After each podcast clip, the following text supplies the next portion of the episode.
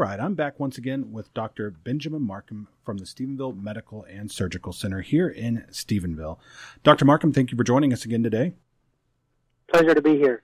Yeah, and uh, I wanted to ask you first of all, uh, just kind of right off the bat, um, I, I, wrote this down. Tarrant County has issued an order requiring face masks in businesses uh, and at outdoor gatherings of more than 100 people. And you and I have talked a good bit about face masks at this point. And do you see anything like that happening in Stephenville? I know Stephenville and Tarrant County are very different, but actually, the mayor and uh, the county judge are taking this issue up today. Okay. Dr. Kelly Doggett wrote an open letter um, to the judge and the mayor, um, encouraging them to require uh, people to wear face masks, if, at least at the Fourth of July festivities that are upcoming, if we go ahead and have those, and then hopefully in businesses as well. Yeah. The preponderance of evidence about masks is that masks prevent the spread of COVID nineteen. Yeah. Uh, in fact, the, the Aggies just released a study down at Texas A and M Mm-hmm. in the last couple of weeks, um, where they proved unequivocally that the mask uh, decreased the spread of uh, of the virus. And then um, Texas Tech even did a study not too long ago that said you know, they kind of projected how things will go and uh, projected how many lives will be saved if uh, people just in general wear masks. Really? And the numbers are staggering. yeah. And uh, so masks, you know, I have people asking me about vaccines. I have people asking me about treatments for COVID-19.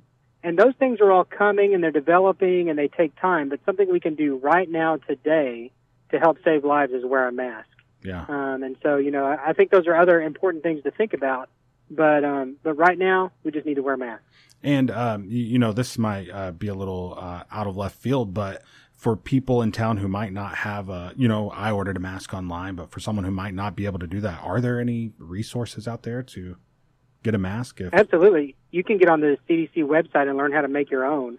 And there there are many studies that actually evaluate what home fabrics make the best mask. really, Uh, whether you labor layer it, in fact, like uh, some quilting material with a little bit of cotton batting in between actually makes a very good mask and will stop most respiratory droplet. okay, Um, and so there, there's lots of uh, literature out there if you look for good quality sources um, to help you either fashion your own mask or, you know, just driving around uh, town, um, we noticed that there are several stores that um, are advertising that they have masks available. You can just go buy a box of surgical masks. Those things are becoming much more available yeah, uh, with time. And so, really, uh, there, there's not an excuse for anyone not to at least wear some sort of face covering. yeah, And most people have some materials in their home and can readily find the information on the internet about how to use those materials to protect themselves and the people around them. okay. So it is possible, no matter no matter what, to be able Absolutely. to uh, wear there's, a face there's really, covering. there's really no own. excuse. Yeah. Um, Right. Well, I wanted to get into uh, the you know current numbers here in Stephenville. They have you know risen uh, dramatically uh, over the last couple Mm-hmm. of weeks, and you know a few weeks ago when we were speaking, you had said that uh, the numbers at that point are kind of expected. Would you still say that now? I do. Okay. You know, I mean, our, our community has not socially distanced. Um, they have not adopted masks. They have kind of returned to business as normal. Mm-hmm. Um, we have a large number of people in our community that think COVID-19 is no big deal. Yeah. Um, and that everybody's going to get it eventually, so you might as well just go live your life and go on. Yeah. Well, uh, you know, we have that attitude. You're going to have an increase in cases. I mean, it's just simple math.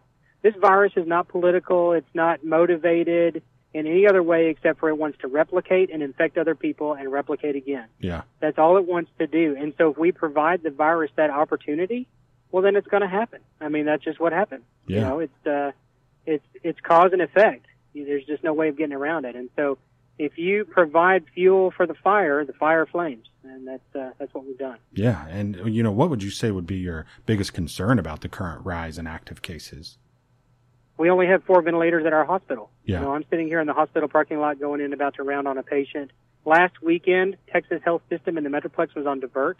They didn't have any beds for patients last weekend already. Really? If we have patients who are very sick with COVID-19, it's a very real possibility we will not be able to transfer you.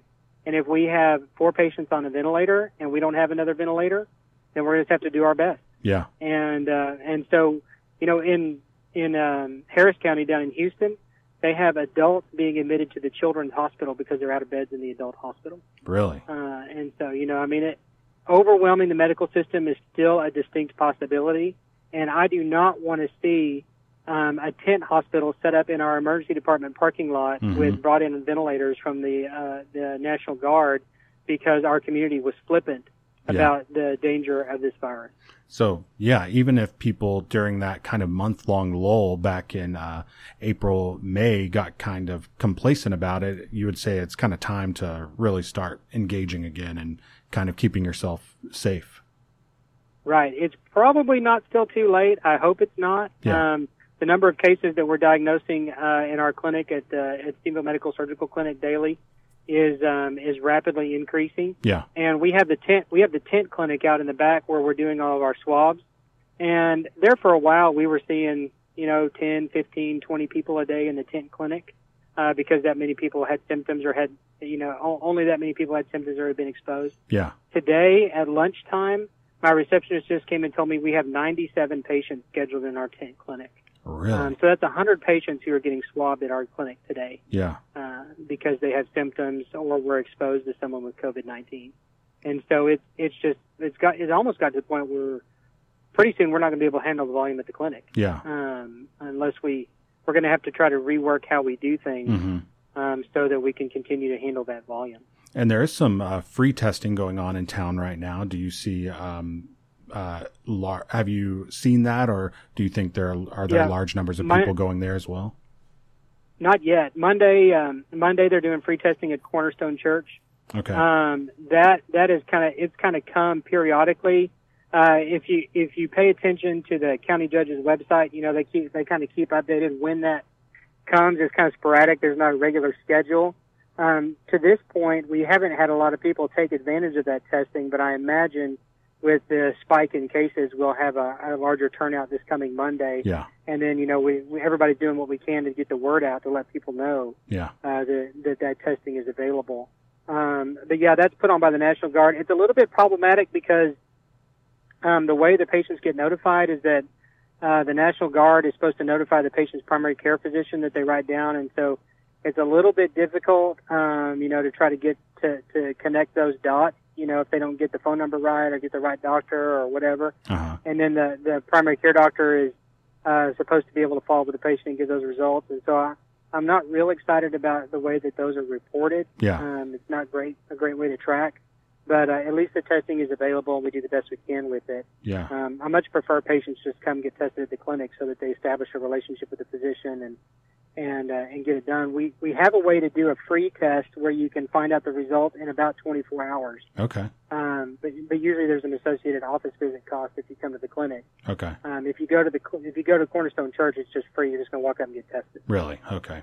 Uh, but less, uh, l- less tracking and less, uh, kind of contact Right. with the doctor to kind of help Right. you move forward Right. with that result. Right. hmm Yeah. Yeah. It's a little bit more difficult for us to advise a patient, you know, without having that doctor-patient relationship. If you just go get randomly tested. So the other thing, the other thing that I'll mention about testing is if you were exposed, say I was exposed to someone yesterday, Uh huh.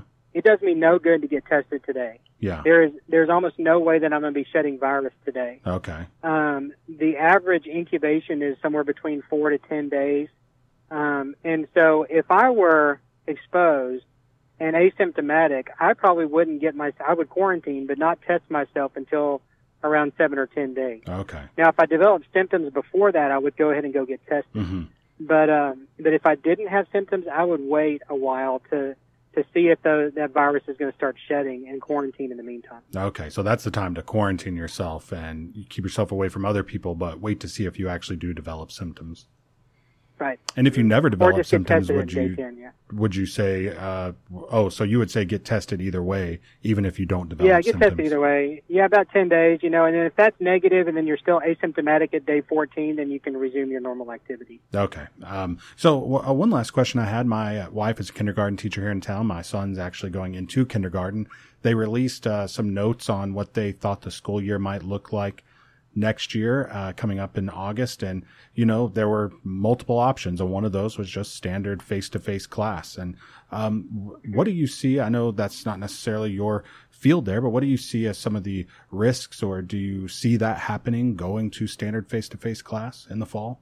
If we resume normal school and resume uh, Tarleton normally, uh, and all these kids come back and they all start to see each other face to face, we're going to see an explosion of cases. Uh huh.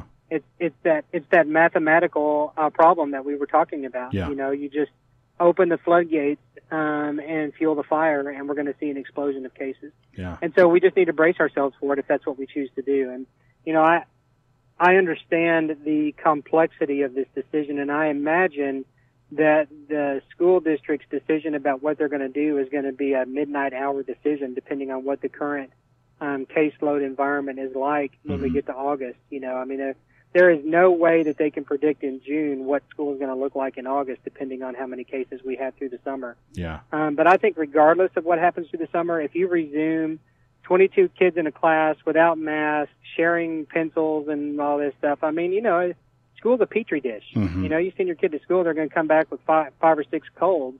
And this is essentially a cold on steroids that kills people. hmm And uh, fortunately, the kids don't don't get too sick, but they're little vectors, and then they're going to go stay with their grandparents and get their grandparents sick. And so, you know, it, it, there's not a good answer. Yeah. You know, people people are understandably angry and upset and stressed, and they want to vent that anger, and and I'm seeing it vented in a lot of negative ways. Um, when it comes to just you know arguing about whether or not they're going to wear a mask or the government telling me what I've got to do and blah blah blah. That you know, railing against the government, railing against the medical system is not productive. They're not the enemy. The enemy is this virus, Yeah. and there's just not a good way for it, for us to handle it.